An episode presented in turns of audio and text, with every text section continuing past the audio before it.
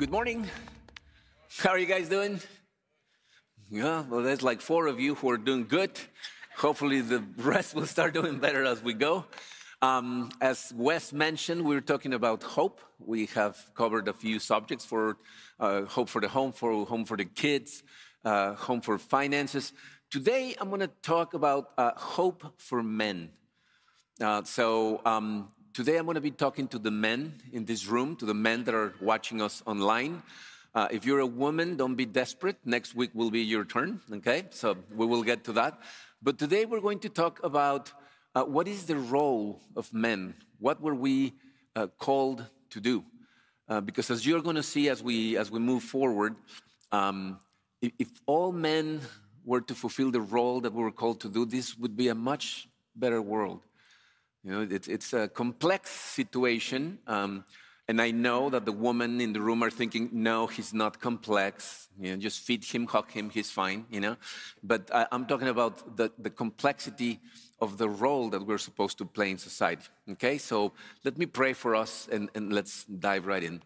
Father, um, we just thank you so much uh, that we are here, that uh, you have allowed us to live another day. That this is good for getting to get closer to you, to know you better, to see you for who you really are. And, and that's my prayer this morning, Father, that you will open our eyes and allow us to see you and allow us to see ourselves through you so that we can become what you made us to be.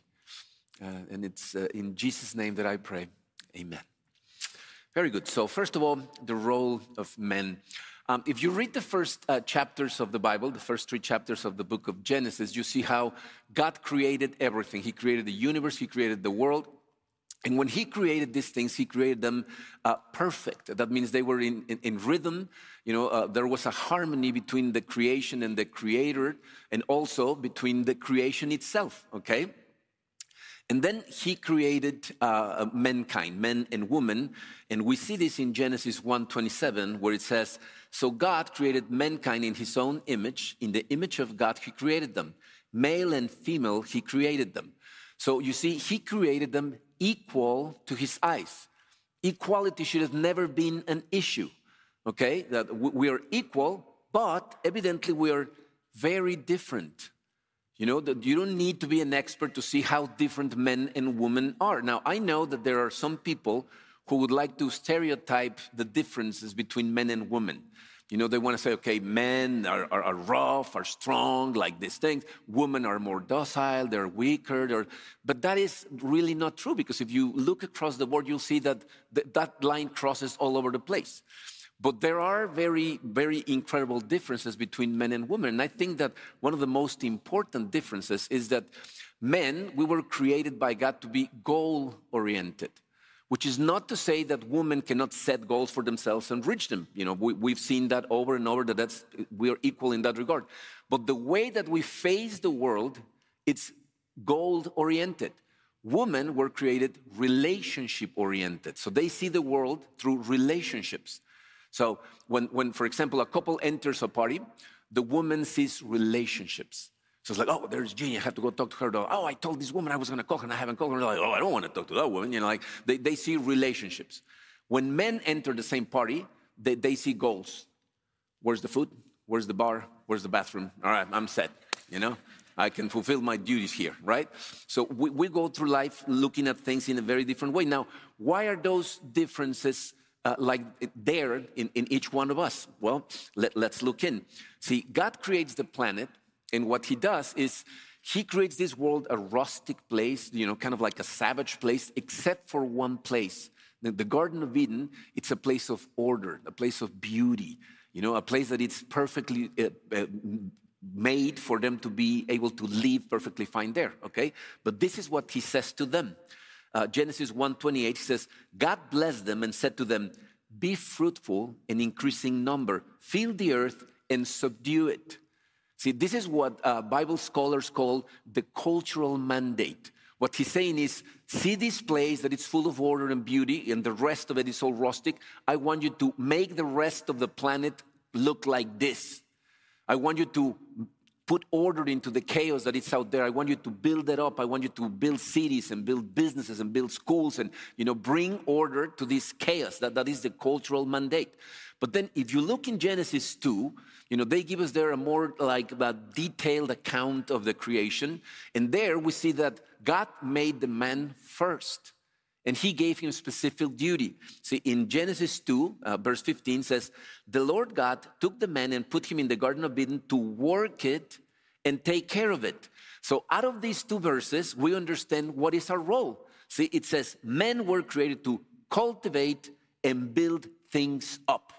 All of us men were called from God, you know, we, we received a call from God to cultivate things, to build things up, to make them grow big. See, that, that feeling that you have in your heart that you want to create certain things and you have this sense of adventure all the time, you know, we thrive when we're doing these things, okay? We want them bigger and better. But the thing is, this includes the people around you. We were supposed to cultivate our wives, nurture, love them, take care of them, encourage them, so they would do what the Bible calls they will give a, they become a fruitful vine. You know, they will become the best thing that they can become. And they have duties towards us so that we can fulfill our role too. But today I'm talking to men. We're supposed to also do that for our kids. We're supposed to cultivate them. We're supposed to discipline them and direct them and help them grow and, and sometimes rebuke them you know, so that they will go in the right direction, okay? So we need to, do things. Men need to be working doing things. See, a bored man usually gets in trouble. You, know, you need to be doing certain things. And I have never found in my life, you know, a man that it's lazy, that when you start digging in, you don't find a, a very troubled heart because you have that call in you. You, you want to do these things. And this is why we have this, like these huge fantasies. This is why, why we love the epic movies where we see these, these guys, you know, fighting against the empire and, and, and fighting for good. And you see yourself right next with a sword fighting with them and stuff. That's why, because we were called to do these things. We have this call to do greater things than ourselves. See, have, have, have you ever seen, uh, for example, a businessman uh, whose business is not growing, it starts declining, how he gets in distress. It's because of that, because we have it in ourselves. You know, and, and, there are things that I don't understand of this generation. Like, I don't know how, how it goes here in Texas, but in Cancun, for example, we have a generation of, of, of young guys between 20 and 30 years of age that they want to spend their life playing video games. You know, they want to build these great things, but on a video. You know, they're sitting on their couch when they could be out there doing what they were called to do. See, we were called to this great thing of building up, of bringing order into chaos, okay? Now, there's a challenge to that. See, what is our challenge? First of all, see, if a man is not submitted to Christ, he will cultivate, but the wrong things. And this is why we have so much trouble in the world right now that is such a godless world because they are cultivating things, but not the right things. But the truth is that even when we're trying to cultivate the right things, it is incredibly difficult for us. Why is it so difficult? Uh, in Genesis 3, the fall of man happens. You know the story. You know, uh, God puts them in the garden. He tells Adam, you know, not to eat from a certain tree. Eve goes to the tree. Adam is standing right next to her. You know, she is deceived by the serpent. She eats of the fruit, gives him the fruit, but he's standing right next. You know, this is important because some people say, like, yeah, the woman was deceived. You were standing right next. You know, and, and he eats from the fruit, and then God comes and confronts him first. You remember that? He doesn't go to Eve first, he goes to him first, is what happened. And Adam, the man, throws the wife under the bus and says, it was Eve's fault. You know, Eve points at the serpent, and God curses the three of them. He curses the woman, he curses the man, he curses the serpent. But the curse to the men is very interesting. Listen to the words that God used. It's Genesis chapter 3, verses 17 to 20. To Adam, he said, Because you listened to your wife and ate fruit from the tree about which I commanded you, you must not eat from it. Cursed is the ground because of you. Through painful toil, you will eat food from it all the days of your life. It will produce thorns and thistles for you, and you will eat the plants of the field. By the sweat of your brow, you will eat your food until you return to the ground, since from it you were taken. For dust you are, and to dust you will return. Did you notice what just happened there? God didn't only curse the men, He also cursed that what He's supposed to cultivate. So God is calling us to cultivate, to build things up, but what's the challenge? What we try to cultivate wars against us. Everything we try to do according to God's calling is going to fight against us thorns and thistles. And this is something that I'm sure you have experienced. You know, think about what happens. Like a, man thinks of uh, opening a new business, and he sees just the perfection of the business and how I'm going to do everything so my employees are motivated and doing the right thing, and they're going to provide this excellent service. The customers are going to be eh, very excited to do business with us, and they open the business, and everything wars against you. Doesn't matter how well you try to do it, somebody is going to war against you. Or, or, or think of when, when we try to cultivate our kids. You know, if you have kids and they have spent enough time with you, you know, if they're old enough, you will notice like you will try to speak life into them, T- teach them about the Bible, teach them the ways of God, what the Bible says. And for a while they listen, but when they start getting old enough, they start like, no, I'm good. I'm fine. I don't, really need that, you know. And, and all you're trying to do is show them good stuff. Teach them the truth of the Bible, and they start warring against you. Or, or uh, remember before you got married, you know, you, fall in love with the girl, and you're so in love with her that you think we're gonna get married and we're gonna be so happy because we love each other so much. I don't understand why all these old fools cannot have a good marriage. And maybe they don't have enough love because I love this woman so much, it's gonna be perfect, right? And then you get married. And then you're trying to love your wife according to you the right way, but she doesn't respond to what you're trying to do. And instead of giving you the fruit that you're expecting, the love that you're expecting back, thorns and thistles. Right? I mean, this is, this is what happens. You know that, and I'm not saying here that problems in marriage is because of the woman, because we're just trying to love them like God commanded us to do, and they are giving us thorns and thistles. The woman has her own curse. You know, to the woman, God said, you're going to try to love your men, and he's going to try to control you, to dominate you. You know, but we are trying to love on them, and we think we're doing the right thing, loving them the right way, according to what we think is correct. And what we get is thorns and thistles. We get war. So why is it so hard? You know, I, I always wonder why. Like, why didn't he say, "Okay, now you're cursed, so if you come and love me correctly, I'll make everything easy for you. You just come and follow me." And your life is going to be very easy, piece of cake. Your wife is going to love you how you want. Your kids are going to say, Yes, Father, whatever you say, you know? But that's not the way he did it. Why? Well, there's a reason behind his plan. There's a reason why everything is so hard. See, what, what concerns God the most, uh, it, it's not your comfort, it's your character. And, and I have realized in my own life that nothing that I have learned, nothing that I have studied, you know, no book, no sermon, no retreat, no conference, has taught me how amazing God is, how amazing the gospel of Jesus Christ is, than trying to be a godly man. When you truly try to do what God calls you to do, you're going to understand how loving and how amazing is God. And let me give you an example of what I mean. See, did it happen to you when your kids were young that you're trying to love them then, teach them, and do the right things for them, but they are warring against you? Like you're trying to do the things that you know are going to be better for them, that are going to make them happy, but they will war against you like they think you're an enemy to their happiness. You know, it's like, I want ice cream for dinner. No, you're gonna have food for dinner. Why? You know, and, and, and, you're like, because this is good for you. And they are going to war against you like you're an enemy of their happiness. You know, and, and, and even, you know, as adults, like uh, as I have shared with you in the past, you know, our, our, our two boys lost their sight a, a few years ago. And uh, and the, the oldest one is in his 30s. And we're trying desperately to help him to become independent, to, to become productive, to be able to get a life. And he's warring against us. He doesn't realize that we're just trying to do things so that he will again be able to live life and, and enjoy it and, and, and just feel free and independent again. And he's worrying like you cannot imagine. And when I go to God and I start praying to him and I start meditating and, and I start complaining to him. Why is he warring against me like this? Why can't he see that I want what I want for him is true joy?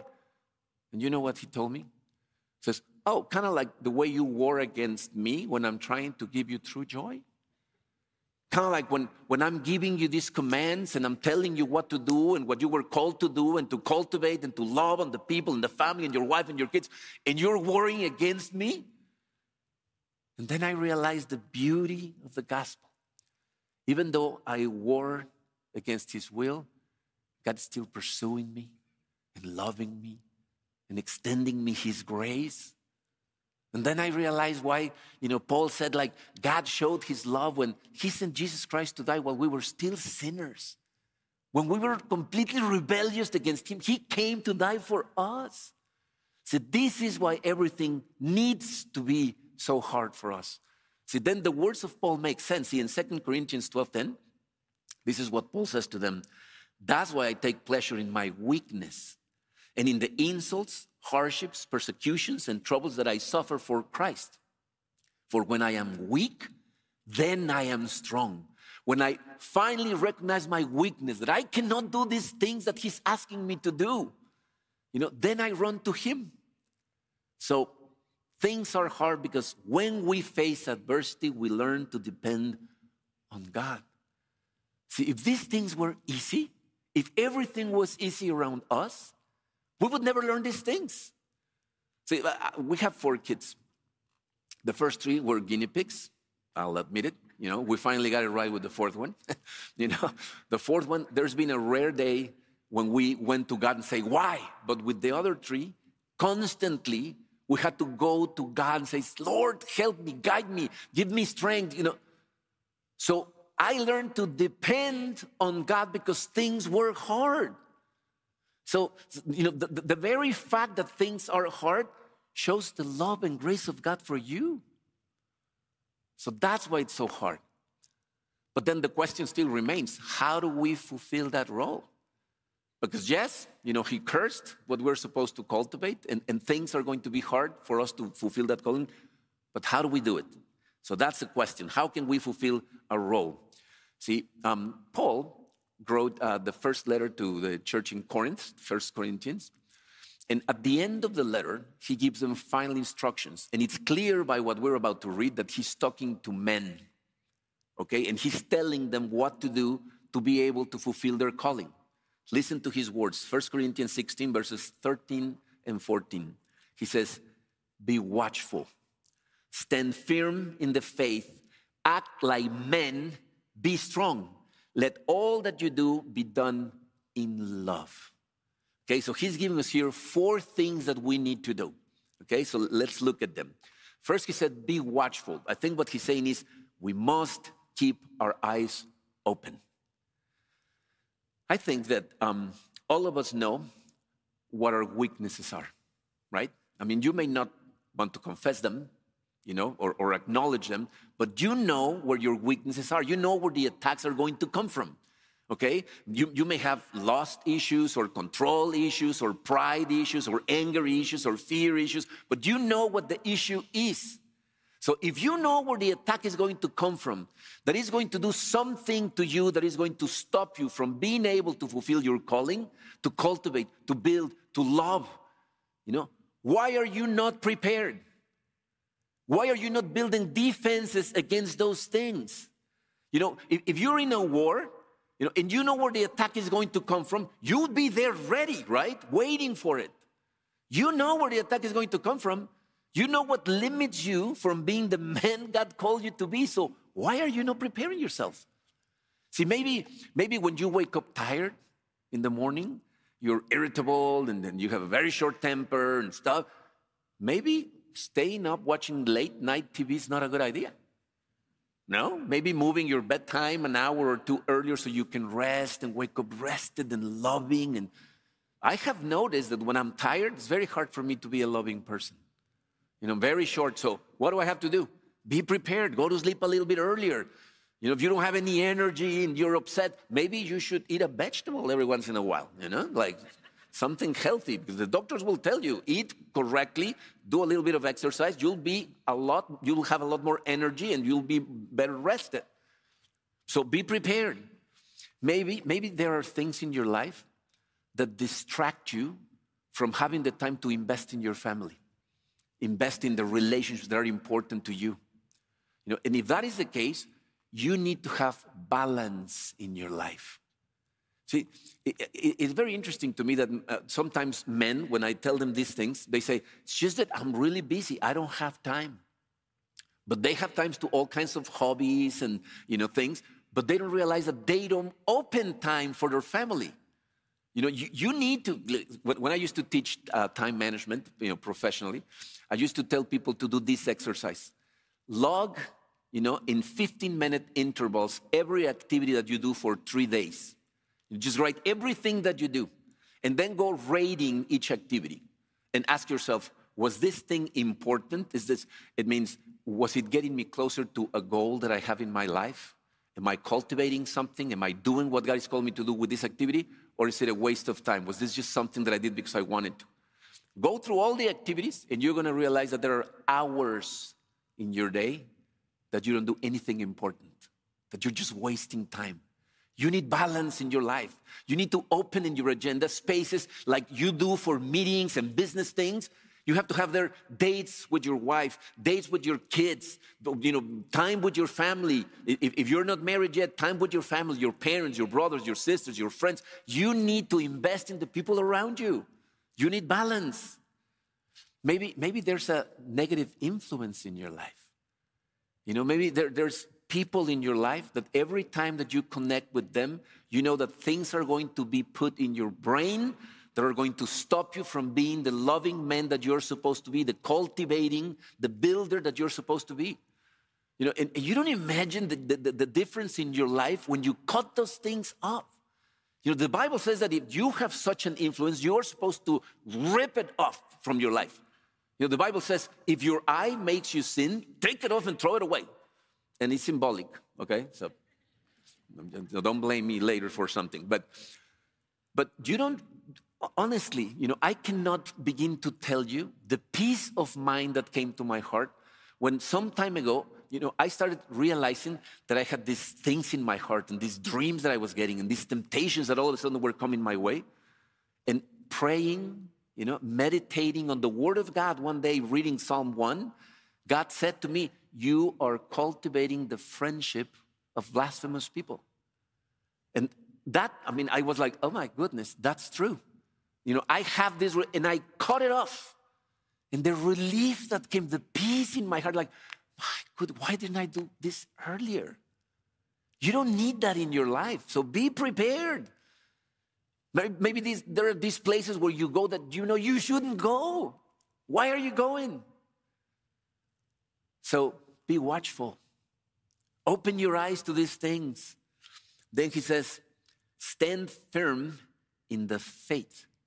See, what I believe that he's saying there is we must walk according to what we believe. We must really walk the walk. In reality, this boils down to um, are you taking this seriously? Are you applying the things that you are learning here? You know, because why do you think we study the Bible? You know, why do you think that is the reason why we say, hey, read your Bible, meditate on your Bible, study it? See, according to Paul, we are conformed to this world. You know, the world has a set of values. You know, the world values money, values power, values pleasure. And the world is going in that direction. There's a very strong current and most of the people just conform to the world. They, they chase those things. We teach our kids those values, you know, oh, you have to have success and this, you know. But the values of the Bible are the opposite direction. So, so Paul says, you have to be transformed by the renewal of your mind. You have to truly go to the Bible in a way that is going to transform who you are, the way that you see the world, so you can live in a different way and you can become a positive influence in the life of people around you. Do you realize what He's really calling us to? God is calling us to be leaders. He wants you to be a leader in your family, in your work, with your friends, you know, with the people around you. You have to become a leader. And the problem that I find is that oftentimes people, you know, few people understand, you know, the importance of leadership what leadership is and how to become a good leader. See, everything rises or collapses on leadership. Everything. Just read the Bible. Every time the people of Israel were led by a bad king, it collapsed. They were led by a good king, they, they succeeded. You know, so if you are a leader, you know, if you have a good leader in your life, then you're gonna do good. And you have to be a good leader of yourself. But you're called for leadership to other people too. But what is leadership? You know what leadership truly is, what it boils down to?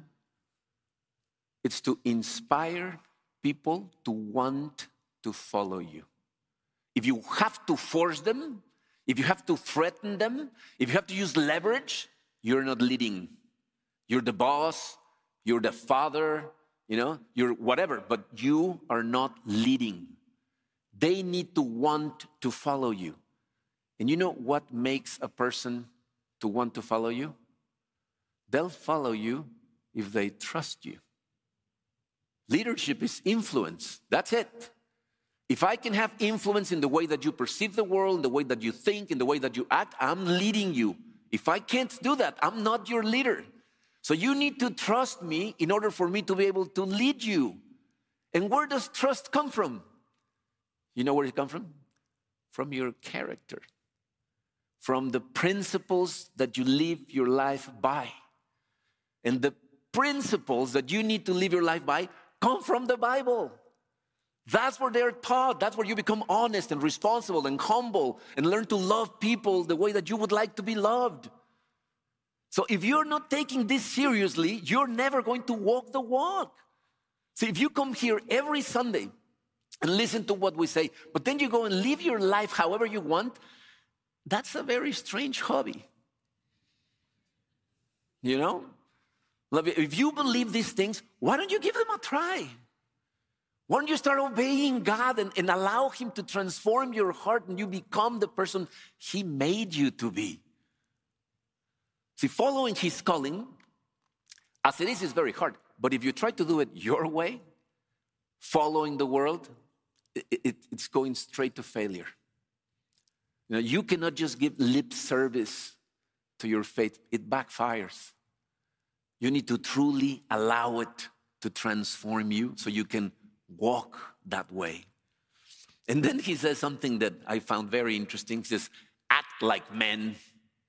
But then he explains, be strong. I'm glad he put that explanation because what do you think first when somebody says, act like men? Don't cry. Don't show your feelings. Act like men. That's not what Paul is talking about. See, what he's saying here is you need to persevere. Act like a man. Keep going. Don't give up. You know, act like a man. What he's telling you is this is not going to be easy. But it wasn't meant to be easy. You're supposed to keep going. See, I have noticed that people confuse the terms faith and belief. They think it's the same thing. Faith and belief are two different words in Greek, and they are two very different concepts. Belief is how much do you trust and depend on God? Faith, the word is pistos, that should have been translated more like faithfulness.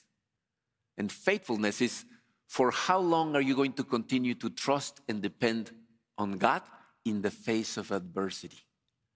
And this is what Paul is talking about. He said, Are you going to keep going forward, cultivating, building, investing in the people around you in the face of the war. There is going to be war. We were cursed with it. See, if you're married, just think about it. We, we are both fallen people. You put two people that are falling in the same house, what's going to happen? Sparks. There's going to be problems. Same at work, same wherever, but at, uh, in, specifically in marriage, the responsibility to cultivate and to build up and to make sure things work out was given to the men. This is God, why God, when He goes down to the Garden of Eden, He goes first to Adam. The one that ate first was Eve, but He goes first to him and says, What happened? You're, you're responsible here. See, we need to understand uh, there's no perfect people. You know, if, if you are married, you're having problems in your marriage, it's not that you picked the wrong person. there was going to be problems, but now your job is to cultivate, to love, to treasure, even if your wife does not respond the way that you thought she was going to respond. That's our job. We have to persevere. But then, see, he gives the last ingredient, which is the strongest, most important thing that you need to understand, and sometimes the hardest.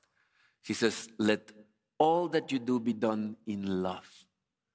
And I'll tell you what that means. The motivation behind every action must be love. But I'll tell you what, that's tricky. Because he's talking about you loving the other person, not loving yourself. And most of the things that we do, thinking we're loving the other person, most of the times are to love ourselves.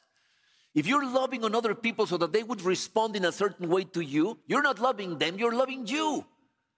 Loving the other person is doing the things that you need to do to love on them, regardless of how they respond.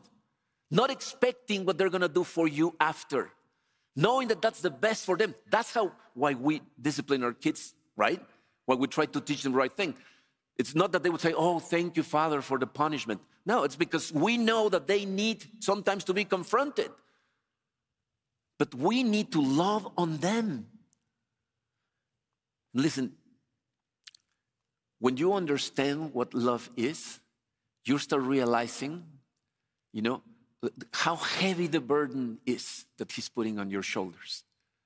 Because He's asking you to put your family, your kids, your coworkers, your boss, your subordinates, your neighbors above yourself, and to love on them.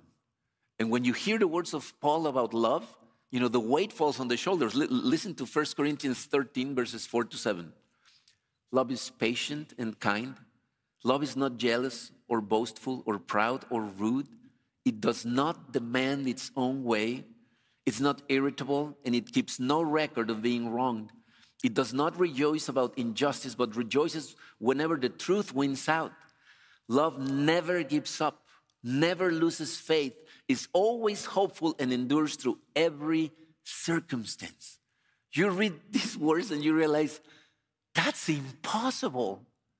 How am I going to do that with all the people around me? You know, and I don't know how old you are. You know, I'm 60. So I think, okay, I have like 20 years that I have to keep doing this. If you're 20, you're thinking, really? The rest of my life I have to keep loving like this? But we don't understand what it means. You know, sometimes when I'm talking to people in counseling, they tell me the problems they're having with their wife, and they say, I don't know what to do. And I tell them, love on her, love her. It's like, what do you mean love her? I can't stand her. It's like, you, you're not understanding. You need to love her. You need to deposit in their account. This is how relationship works. You know that they have a, a, an emotional bank account and you need to deposit unconditionally. You keep depositing. Do things for her. Do chores for her. Wash the dishes. I have never heard of a man that was murdered by his wife while he was washing the dishes, ever. You know? So, so, so, so keep loving her and loving her and loving her. You know, you have to deposit in your wife's tank, in your kids' tank, in your friend's tank. And when I think of the amount of years that I have left, I think, but that's so hard. And this is when the promises of God become beautiful to us. Listen to these two promises Isaiah 40, 31. This is Karina, my wife's fav- favorite verse. But those who hope in the Lord will renew their strength. They will soar on wings like eagles. They will run and not grow weary. They will walk and not be faint. So, those moments when you're really struggling and you go and hope on the Lord, it says there, He'll renew your strength. He says, Be strong, but come to me and I'll give you that strength. Listen to Lamentations 3 22 23. The steadfast love of the Lord never ceases. His mercies never come to an end. They are new every morning. Great is his faithfulness. So when you think this is impossible, you know, you go to God and he says, listen, Today, you need to cultivate, you need to build, you need to love, you need to invest in the people around you. And I'm going to give you today all the resources, all the strength, all the love that you need to give to them.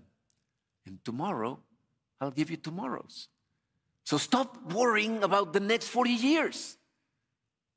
Worry about the next few hours. Cultivate today.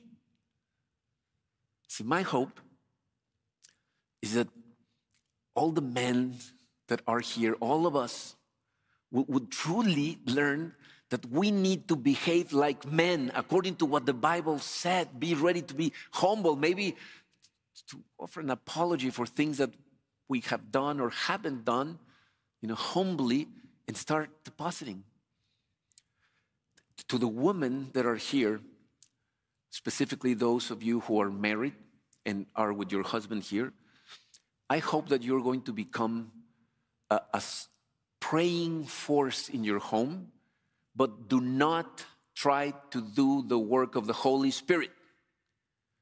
If you walk out of this room and you get into the car and the first thing you say is, Did you hear what Marco said? okay? You're going to destroy all the work that the Holy Spirit is trying to do in your man's heart. Okay? And if you're a woman and you're single in this room, my hope is that God is going to put a very strong desire in your heart to find a godly man, not just a male a man that will pursue your heart and fear the Lord, because then your life is going to be great. It is very sad for me to see young women that feel lonely and marry wrong, and then they feel even more lonely. Marry well. And for us, man, we were called to do great things. So stop dreaming about them and live the adventure, and we would make this a much, much better world. Let's pray. Father, um, Father, I know how hard the job it is that you gave us because I live it. And I thank you, Lord, that uh, through your word, through mentors, to people around me, you have opened my eyes to the incredible beauty that it is to follow you to believe in your gospel and to try to live the way that you're calling us to live. And my prayer, Lord, is that you will open all of the men's eyes. I pray for all the people in this room, Father, but I specifically ask you to touch every man's heart. Open our eyes, Lord. Let us see the people around us as the people that you put there for us to cultivate, to build, to love, to invest and help us, Father, because we are going to need all the help we can get from you in order to fulfill this calling. But we trust you, Lord. And we know that every day your mercies will be renewed and our strength will be renewed. And we thank you for that, Father. We place ourselves in your loving hands in the beautiful name of your Son, Jesus Christ. Amen. Love you guys very much.